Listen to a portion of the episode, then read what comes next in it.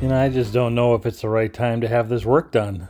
Oh, it is. You know, I've spent a lot of time working on this proposal and explaining how this work will improve how your car works and how doing this now is really necessary. It's time to pull the trigger. Well, Hey, hey, hey, this involves the way your brakes work, and that affects safety for you and all of your passengers. You have kids that ride in this car?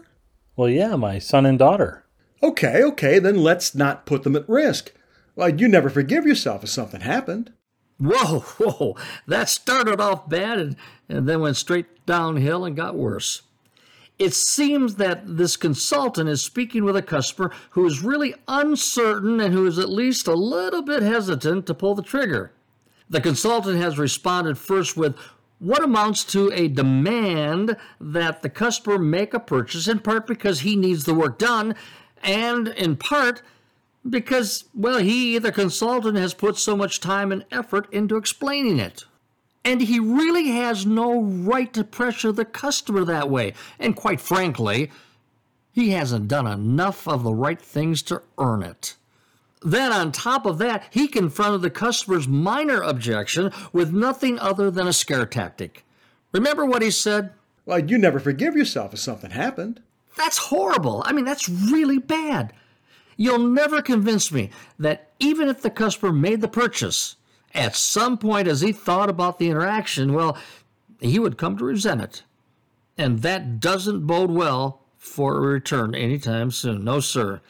Our consultant needs to teach and inform and focus on benefits associated with his recommendations. Mr. Markle, let me show you what's happening with your front braking system. Now, here you can see the pads that stop the car are worn down. Now, you'll notice that they're starting to score your rotor. You see these scratches? That's going to continue to affect your braking.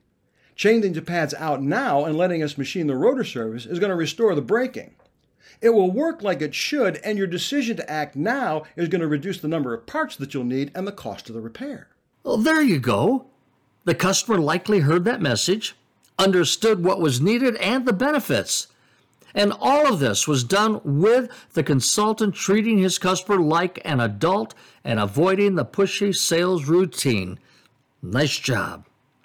So here's the bottom line avoid pressure and scare tactics. Teach, share, inform. Do all those things to help the customer understand the benefits of what it is that they need to have done to their vehicle. And then close the sale.